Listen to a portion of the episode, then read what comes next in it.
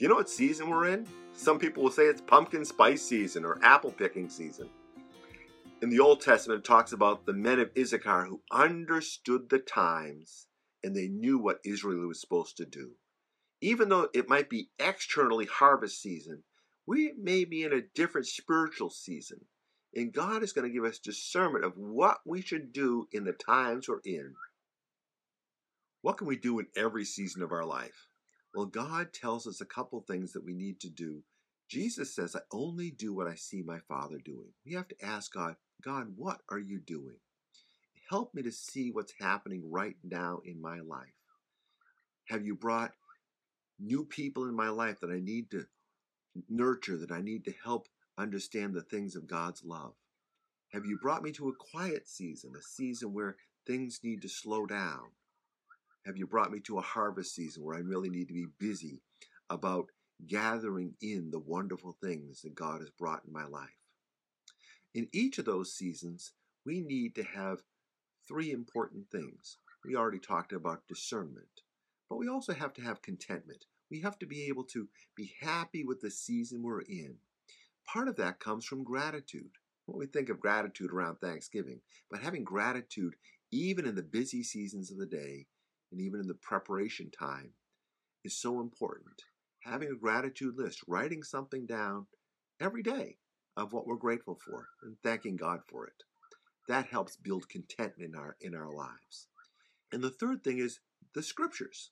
Whether we read a book of the Bible in a month or whether we read a chapter of Bible in a day or whether we just have one verse we meditate on and we mull over, the scriptures are so important to us. Jesus said, You are clean because of the word I have spoken to you. The word of God cleanses us out of all the impurities so that we can be the person of God He wants us to be. Well, may God help you discern what He wants you to do, have a contentment in the season that you're in, and to have a word from God, a scripture verse, a passage that's going to carry you through every season of your life. And God will do that. Well, may God bless you as you grow in every season of your life. I'm going to talk for another minute about how we can grow spiritually in every season of our life. But if you need to be on your way, thanks for joining me. Have a great day. There are four kinds of seasons in nature, and I'll, let me compare them briefly to the spiritual seasons. There's the time of preparation, the time of spring. where We're preparing the ground for the seeds. Then there's the time of anticipation, the time of summer.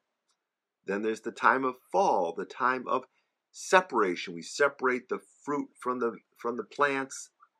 We put it up for the fall. And there's the time of restoration, the time of winter, where things slow down and they're quiet, but God is still on the move. Let me talk briefly about the things we do in the preparation season. In the preparation season, we tear up the ground, the schedule of the old, and maybe you feel like that's been happening for you. And you put in seeds and you take out stones, the things that are going to obstruct growth.